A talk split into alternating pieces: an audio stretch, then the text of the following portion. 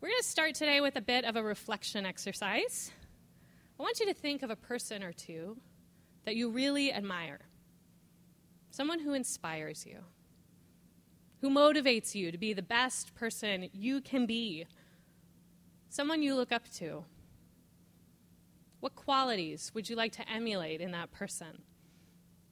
What qualities are you trying to embody in yourself? If you are a parent or one who invests in children, what qualities or characteristics are you hoping to help cultivate in the next generation? Now, I want you to think about people that you see in places of power today. People who hold power in some of the institutions that you are impacted by. Powerful people in our corporations, it could be people of power in media. It could be people of power in government. People who fill your news feed. Do they share the qualities that you aspire to, that you are first identifying? And how does the answer to that question make you feel? I think we live in an interesting time when many of us potentially answer no to that question I just posed.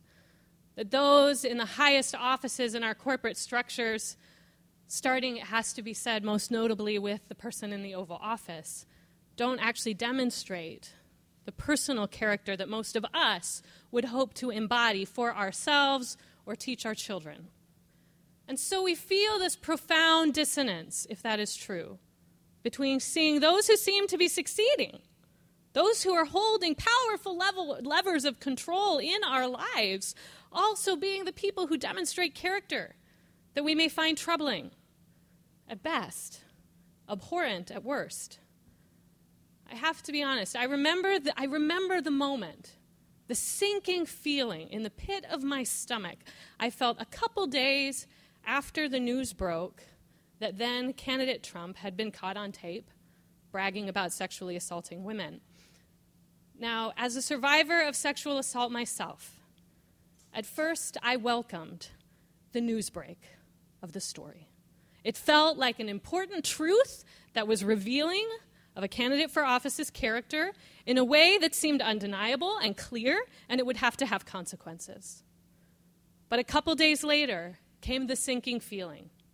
As I watched him joyfully dismiss the criticism coming his way, casually calling it all locker room talk, celebrating the um, immense support he was still getting. And that's where the sinking feeling came. This realization that it was clear who this person was to everyone, but that people would stand with him anyway. And I have to be honest, that feeling's continued in some way over the last 15 months or so.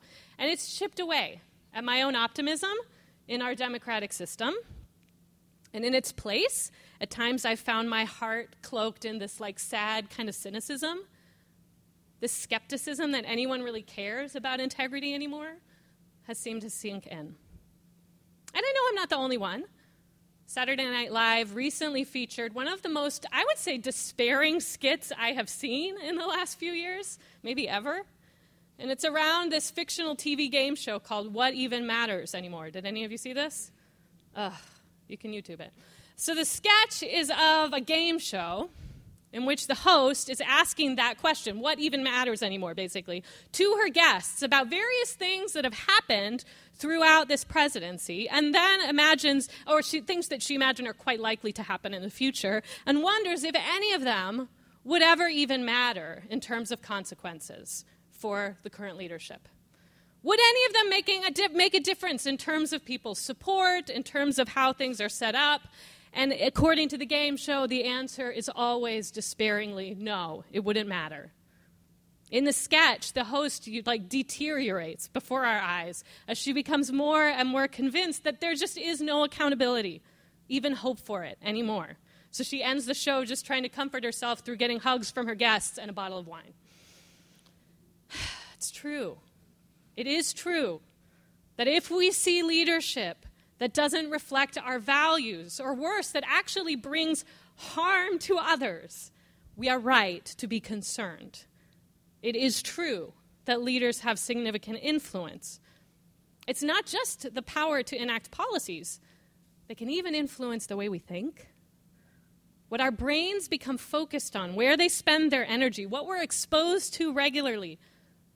Psychiatrists have told us that affects the way we frame the world, the way we process information, the way we behave. And sadly, in the case of the last year, we have seen the result of toxic, divisive politics, not just in the media, but in all kinds of everyday interactions. The Southern Poverty Law Center has been tracking things in the last year like a very sharp rise of incidents of bullying in kindergarten through 12th grade classrooms. They've noted a real surge in the identification of hate groups. The Anti Defamation League has seen a threefold increase in the last year of racist flyers, stickers, and banners being put on college campuses. It's true. We do have a real crisis on our hands in terms of the current cultural climate. But it is not true that history would demonstrate that thus all is lost. That if our leaders don't actually model kindness, compassion, empathy, justice, integrity, nobody will. That's not true. In fact, as people of Jesus centered faith, we actually have inherited a tradition in which people of faith have had very different understandings about what it means to be human, what it means to live in community, how we ought best to conduct our lives in order to promote human flourishing, than those in power around them. That is the tradition we come from. The Jewish faith arose in a world in which the surrounding cultural perspectives on personal character were very different than what many of us would consider acceptable. Many neighboring ancient, many neighbors of the ancient Israelites practiced child sacrifice, very patriarchal abuse of women, ritual prostitution in the name of worship. In the laws of neighboring nations, the wealthy were permitted to harshly execute the poor for petty crimes like theft or even receiving a stolen good from someone else. Women could be executed for humiliating their husbands. The law of Moses at the time was quite progressive in its care for the vulnerable and its restraint in punishment by comparison. Jesus also was born into a world where leadership was corrupt and they held all the power, maintaining law and order through brutal violence and intimidation. Israel was under Roman occupation, and those in the leadership of Rome did not reflect Jewish values. They didn't worship Yahweh. They didn't value marriage in the same way. They didn't practice care for the widows and orphans. But Jesus didn't call his followers to play by the same game as the Romans, to overthrow the government through violence, through political manipulation and calculation. Instead, he called them to a different kind of insurgency, a different kind of revolution, a revolution of character. Jesus' Sermon on the Mount is a classic example of a call to an alternative way of living, to actually focus on one's personal character, not just on the outward behavior, how we speak, how we spend our money, what we do with our bodies, but actually inter- what was happening internally too and trying to bring those things into alignment. In his teaching, Jesus was encouraging his followers to live differently than the cultural models they saw of people in power. And that included both the political power holders in Rome and the religious elites in Israel. Seeming to believe that the kind of morally, this kind of morally connected life, this commitment to character, actually had the power to change the world. Unlike the Romans, Jesus described his followers, his revolution, not as a band of conquerors, but as influencers. He described them as salt that could preserve and flavor the world. He described them as light that could illuminate dark spaces. One of the most interesting voices I've found inspiring this year comes from the Reverend William Barber. We have a picture you can put up, Chris. William Barber is a black pastor and activist from North Carolina. He came to prominence in recent years as the leader of the Moral Monday movement in North Carolina, a racially diverse coalition of demonstrators fighting back against attacks on voting rights, living wages, and health care for people in North Carolina. He also leads an organization called Repairers of the Breach that is calling people of faith backgrounds, all faith backgrounds, as well as no faith background, to join together for what Reverend Barber calls a moral resistance by this, he means an active resistance to systems of oppression rooted in a moral vision for the world. Repairers of the Breach describe their vision this way We declare that the moral public concerns of our faith traditions are how our society treats the poor, women, LGBTQ people, children, workers, immigrants, communities of color, and the sick. And our deepest moral traditions point to equal protection under the law, the desire for peace within and among nations, the dignity of all people, and the responsibility to care for our common home. This is activism rooted in a deep moral spirituality. And they're organizing with all people who share the moral vision, whatever their background, whatever their faith belief. In fact, Ginny and I are actually across the country. Ginny and I are getting to go see Reverend Barber this week in Berkeley. Woo! I'm so excited. Yes. Um, so, this idea of moral resistance, I would posit, is completely in line with the work of the Jewish prophets, the work of Jesus, as well as the early church followers who followed, leaders who followed him. Now, I want to be clear, though. When I talk about being com- coming becoming concerned again, afresh, with issues of character or morality, I am not talking about religious legalism or moralism.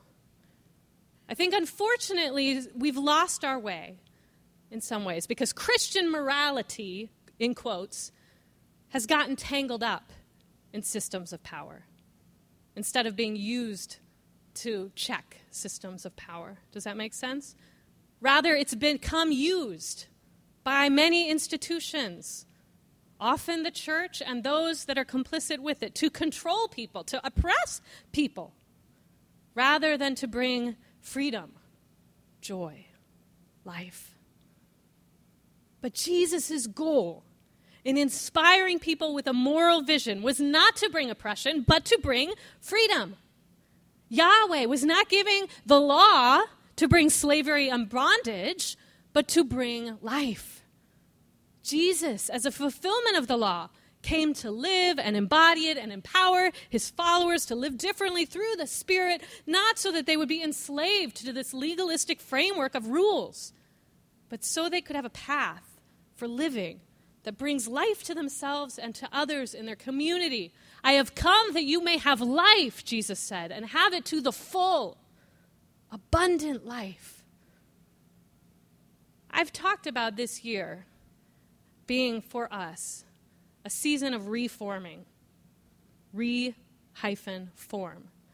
Reforming in our structures, in our communal practices at Haven. This is part of what we're trying with this change of service and introducing new ways to com- be in community, but also reforming personally. And over the next couple months, as we enter the season of Lent, which technically begins February 14th, but we're kind of getting a head start on it now, um, we're going to be thinking about this idea of personal reforming. And my hope is that all of us can go on a journey with Jesus of considering our own spiritual formation taking a deeper look at the forming of our own character. How might Jesus be calling each of us to consider our own formation as people of faith? How might the character we're developing in ourselves help us participate in the moral resistance? So, this is just an opening to a conversation we're going to be having leading up to Easter for the next couple months. But as we open up this conversation, I just want to take today to take a look briefly at some things that Jesus had to say about why this concern with how we live, with our character, actually matters from his point of view. And it comes, the text we're going to look at comes at the end of a chunk of teaching in which Jesus is calling his followers to bring their active actions and motives into alignment with the heart of God and influence the world around them through the way they live. This is Luke's version, his telling of the Sermon on the Mount material that we're going to look at. This is kind of like Jesus' capper on this is why this kind of teaching matters. Okay? So that's what we're going to look at. Three little, th- little portions of one um, passage. So starting with Luke 6, verse 39. He also told them a parable. Can a blind person guide a blind person? Will not both fall into a pit? A disciple is not above the teacher, but everyone who is fully qualified will be like the teacher. Who do you see? Why do you see the speck in your neighbor's eye, but do not notice the log in your own eye? Or how can you say to your neighbor, Friend, let me take out the speck in your eye, when you yourself do not see the log in your own eye? You hypocrite. First take the log out of your own eye, and then you will see clearly to take the speck out of your neighbor's eye. Here's my takeaway that I think applies to this conversation from that first segment. We need to attend, I, I think I meant to write attend, to our own character before we try to influence anyone else's. We need to attend to our own character before we try to influence anyone else's. You got to start with yourself. That's basically, I think, what Jesus is trying to say. Jesus is affirming that character in leadership matters. We have the power to influence others who are following us. He is saying that is true. It's true for all of us in various places in life. It is not just true for me, the person with a microphone. We all have spheres of influence in our work, in our family life, in church, in the neighborhood, and if we have roommates, whatever it is. The more influential we are, the more important it is that we are self reflective because we will lead people somewhere. And if we're not careful, we might lead them into a pit. Right? I got to be honest, one of the most painful lessons of parenting is how much I struggle personally. How much it reveals the weaknesses in my own character, like epically, like nothing ever before. I'm trying to cultivate patience in my kids. And then there are days I epically lose my patience. And my kids are the first to notice the hypocrisy and point it out. After almost 12 years of parenting, I am still regularly confronted with the reality that I need more maturity, I need more wisdom, I need more patience, I need more empathy, I need more kindness. I need to be daily in touch with a source of those things, to actually practice them on a very moment to moment basis, particularly because they are the things I'm trying to cultivate in my children. In the same way, if you're like me, you might have some strong opinions about the hypocrisy of some of our leadership. You might feel the need to see an alternative kind of leadership arise to help shape and influence the world. But my critique is only as solid as my own willingness to humbly deal with my own stuff, right? The ways that I mess up, the ways that I fall short of the ideal. I need to become aware of the logs in my eyes and to be regularly working with Jesus and the loving, accepting, gracious people that Jesus has brought into my life. That's y'all. To keep my own eyes clear if I want to have any integrity or hope of actually participating in the rising up of a different kind of leadership. Amen? We need to attend to our own character before we can influence anyone else's. Jesus goes on, picking up with verse 43. No good tree bears bad fruit, nor again does a bad tree bear good fruit, for each tree is known by its fruit. Figs are not gathered from thorns, nor are grapes picked from a bramble bush. The good person out of the good treasure of the heart produces good, and the evil person out of evil treasure produces evil. For it is the abund- out of the abundance of the heart that the mouth speaks. And this is my second little takeaway from this next nugget that Jesus gives. What's inside will come out eventually. Conduct follows character. Conduct follows character. If we want to produce good fruit, we need to be tending the, the, the tree from the beginning, right? You can't just fake it till you make it. It doesn't work that way when it comes to character.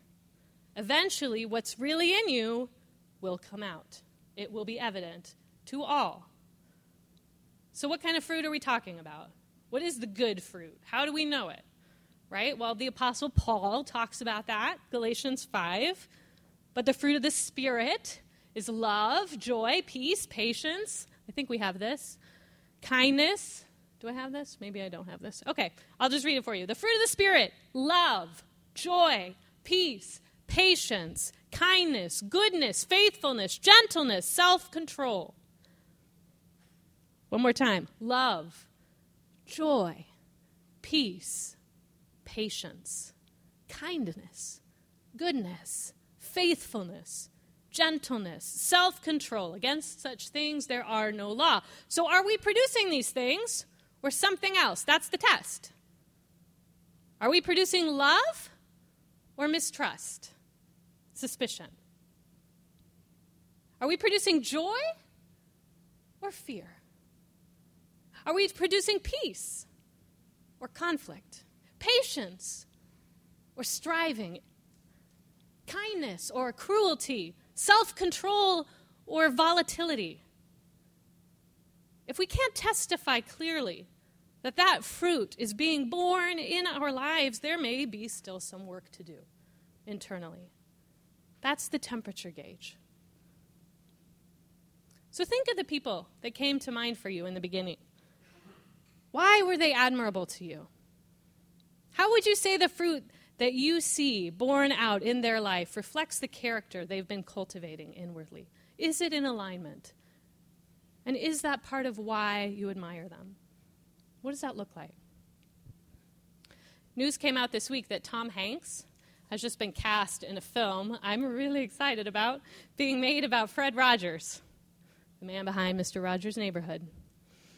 The film will specifically focus on the story of the friendship that was formed between Mr. Rogers and journalist Tom Junod, who was writing a profile on the, at, t- at the time, 70 year old television star in 1998. And he found his life writing this profile on Mr. Rogers really changed. Now, he went in, Junod went in cynical. He lived, it was in another moment of cultural cynicism. This was the year the whole Clinton impeachment drama was going down, 1998.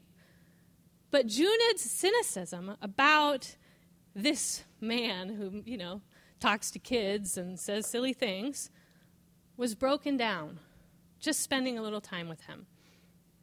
The profile he wrote, which you can find online, I read it yesterday, it is stunning. Fred Rogers, if you don't know, was a man of deep faith. He had actually been ordained, gone to seminary. And he believed at his core that all people, including children, but not limited to children, were worthy of care and love. And in his time, yeah, and that's we're having issues here. In his time with Mr. Rogers, Tom Junod saw the way that Mr. Rogers interacted with people and he could feel that what he emits on the TV show, again, in a time, in a moment where, you know, a lot of leaders just aren't what they are on TV. And that was very much being talked about in the moment. But here was a person who everything he said on TV, everything, all, the whole persona he presented was just authentically real. The astonishment with, the, with people, the kindness, the curiosity about the world and about whoever he was with at the moment. All of that was completely consistent with how he conducted himself off camera as well. It wasn't a show. This is the cover. This is the cover of the story he wrote. Tom Junod found that Fred Rogers was really a person of deep humility, consistency, and character. He woke every morning, prayed for two hours every day, for the many people he cared for, or the people who would write him, email him, that he's never met. He would pray for them for two hours every day. And then he would go swimming every day for like 40, 50 years, didn't drink or eat meat. He weighed the same 143 pounds his whole adult life, every day. And he approached everyone he met with this kind of genuine gratitude and care, and it was contagious. This is just one little anecdote that he shares in that profile. Once upon a time, a man named Fred Rogers decided he wanted to live in heaven. Heaven is the place where good people go when they die, but this man, Fred Rogers, didn't want to go to heaven. He wanted to live in heaven, here, now, in this world. And so one day, when he was talking about all the people he had loved in this life, he looked at me and said, The connections we make in the course of a life, maybe that's what heaven is, Tom. We make so many connections here on earth. Look at us. I've just met you, but I'm investing in who you are and who you will be. And I can't help it. It's beautiful. What's inside will come out eventually. Our conduct follows our character. Well, Jesus has one more little tidbit here in this passage. So let's, let's read these last few verses. Why do you call me Lord, Lord, and do not do what I tell you? I will show you what someone who someone is like who comes to me, hears my words, and acts on them. That one is like a man building a house who dug deeply and laid the foundation on rock. And when a flood arose, the river burst against that house, but could not shake it because it had been well built. But the one who hears and does not act is like a man who has built a house on the ground without a foundation. When the river burst against it, immediately it fell, and great was the ruin of that house. So here we have our third and final metaphor two builders. One digs deeply, takes his time, diligent with his work, doesn't cut any corners, doesn't worry about just getting something up quickly that looks huge, wants to make sure it's done right. That's different than the second builder. He seems much more invested, interested in just having something admirable that everyone can see as soon as possible. The best house ever. Wants it to be admired tomorrow. Taking the time to dig deep, find a solid foundation. Pfft, who needs that? That's for suckers. So his house gets done quicker. Might be impressive to look at. It was probably a lot cheaper. Right? He thinks that, set, that first builder he wasted his money, wasted his time. This guy knows what's up. But the second builder wasn't taking into account what could be coming. He was not ready for a flood. When the river swelled, when the water rose around his house, it couldn't withstand the flooding. The first house stood strong, it had a foundation that was solid. The second did not. Now, Jesus tells us, he interprets the parable for us. He tells us who these people are supposed to be. The first builder is who? The one who hears Jesus' words and actually acts on them. The person that recognizes Jesus has the words of life. And these people say, I want life. The second builder is the one who hears and doesn't act. The one who thinks he doesn't need it. He doesn't need forgiveness. He doesn't need character development. He doesn't need to make any adjustments. And in the end, it costs him. And this is my final takeaway. Hearing about character, think we have it, is not the same as living it. Hearing about character is not the same as living it. Being exposed to truth is not the same as being impacted by it. Truth only benefits us if we take the time and do the work to respond accordingly. Amen? Truth only benefits us if we take the time and do the work to respond accordingly. And so, all three of these passages, one after another, I think are taking another angle at this same big point. Character matters. It matters. It might not seem like it matters in the short term. It might seem like lack of character wins. It feels like that right now right? We might see the short term victory. Like the, like the person who doesn't invest in character has a great house. But those wins are short term. Okay? This is short term thinking. Character development is a long term game. Character development is a long term game. The leader whose vision is blocked looks like a good leader until he falls into a pit and it's obvious he's blind, right? It takes some time, though, for that to happen. The fruit on the tree, right? It takes time for it to root, to blossom, to grow, to ripen. All of those things need to happen before you can tell if it's good fruit or not, right? The house with the foundation takes longer to build. And on a sunny day, it doesn't look any different than the house with no foundation. But in time, the truth will be revealed. Once the storm comes, that inevitably does, only one house is left standing. So if this is true, if we would do well to take some time to attend to our own character in this revolutionary assertion that it actually does matter, how could we move forward? I'm going to end with two ideas for what we'll be thinking about in the weeks to come. The first is to pay attention to who is influencing us. Pay attention to who is influencing us. Who are we following? I have to confess, I have become too much of an NPR junkie. I listen to too many podcasts. I need to dial it back a bit. It's become a little too much because I recognize that people I don't want shaping my mind and my spirit are, are taking up a lot of bandwidth. And that is not a healthy practice for me. I need more time focusing on who I want to be influencing me and not just consuming who media is telling me influences me. Amen? It's important to have alternative influences. I'm not saying I should check out altogether. I think it is important to be engaged with what's going on in the world. Don't hear me saying I should turn it off. But I think I need to turn it off some more than I do now. And I think I need to spend more time on alternative influences. And this is where meditating on the teachings of Jesus can be super helpful. Not from this legalistic re- like way of thinking like you have to do this this and this because you have to spend so many hours in the Bible today or you're not a good follower of Jesus. I'm not saying that. I am saying from a wisdom perspective, I need to be in the Bible more.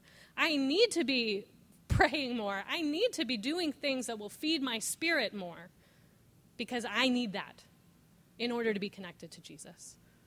Does that make sense? It's centered set, right? We've talked about this before being centered set, not bounded set.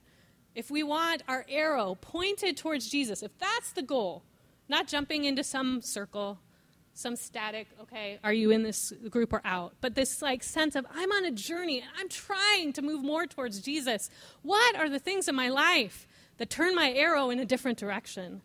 And what are the things in my life that actually help me move it back to where I want to be headed? Right? So that's paying attention to who is influencing us. That's something I, am like inviting us all to be more reflective about in the next couple months. And if we find a thing that feels off balance, what are some new practices we could incorporate to try to, to try to help that? The second thing I would call us to is cultivating an interactive connection with a living God in the midst of our daily challenges. Cultivating an interactive connection with a living God in the midst of our daily challenges. How was Jesus so able to just like calmly, zenly live all the things he preached in the midst of a crazy world with Roman oppression and, and you know, corrupt synagogue leaders. How was he able to do that? How was he able to cultivate so much integrity? How were those who followed him able to? People like Paul, who were able to maintain actually like a, a quite cheerful spirit in Jesus in the midst of prison, persecution, I think it's at the core this idea of the interactive connection with the living God, rooted in the gift of the Spirit. So, this is what we're going to be focusing on this Lent. We're going to have our Sunday gatherings where we can talk about, you know, we'll have a few more teachings on just kind of classic Christian disciplines faithfulness in relationships, generosity, things like that. Practice is about how we can do those things, not again in this like legalistic way, but just I hope in an effort to turn our arrows, to build our foundations a little more, you know, strong, strengthen them. And then we're going to have a couple daily guides. Um, in the Blue Ocean world, the little network we're a part of, um, Lent is often, uh, you know, we really like kind of celebrate it as an opportunity to, to lean in to, um, to what some people call a leap of faith, where we actually like commit to some daily practices or multiple times a week in ways that we might not. Um, and so a number of churches um, like to produce like a, a Bible guide or a, a, guide of prayer practices, something like that, that could kind of help you throughout the week. Um, you know, I'm not in a place where I can do that right now, but we got some friends who put some great materials out. So I'm hoping that those will be a resource. Um, I have both two, two various things I'm going to kind of share with you all, and you can see what works for you, and if you like any of them, great. Um, one, our friends at the River in uh, Manhattan, they're doing a Lenten series on the Sermon on the Mount um, which I feel like is very much kind of in line with this conversation we're having. And so they're going to have some Bible reflections you can be doing throughout the week on that. Um, and then my friends at Blue Ocean Ann Arbor um, are doing a guide related to praying what's called the Sarum Prayer, which is a traditional prayer, maybe as old as the 8th century, that I would say is very much connected to the second thing I was talking about the cultivating of the interactive connection in daily life. Okay, so you can go back and forth between those. You could use them both. You could use one for one week and one for the other. You can find something that works for you totally different altogether. um, but that's the idea that I'm going to be giving you some tools. You can look for them in the emails um, as Lent starts um, that will hopefully kind of part you know, an, an, addition to the Sunday teachings, that we'll have things going on throughout the, the six weeks of Lent that will help us really kind of have this engaged conversation about who are we?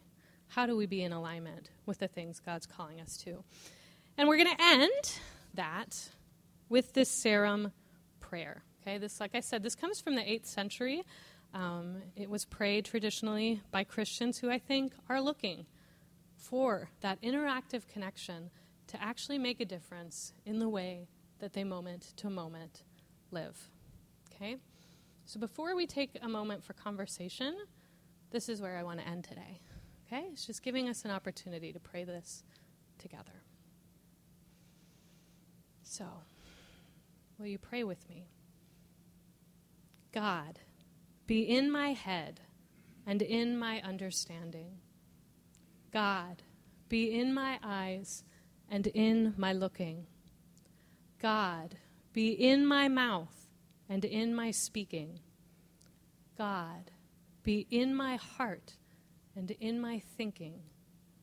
God, be at my end and in my departing. Amen.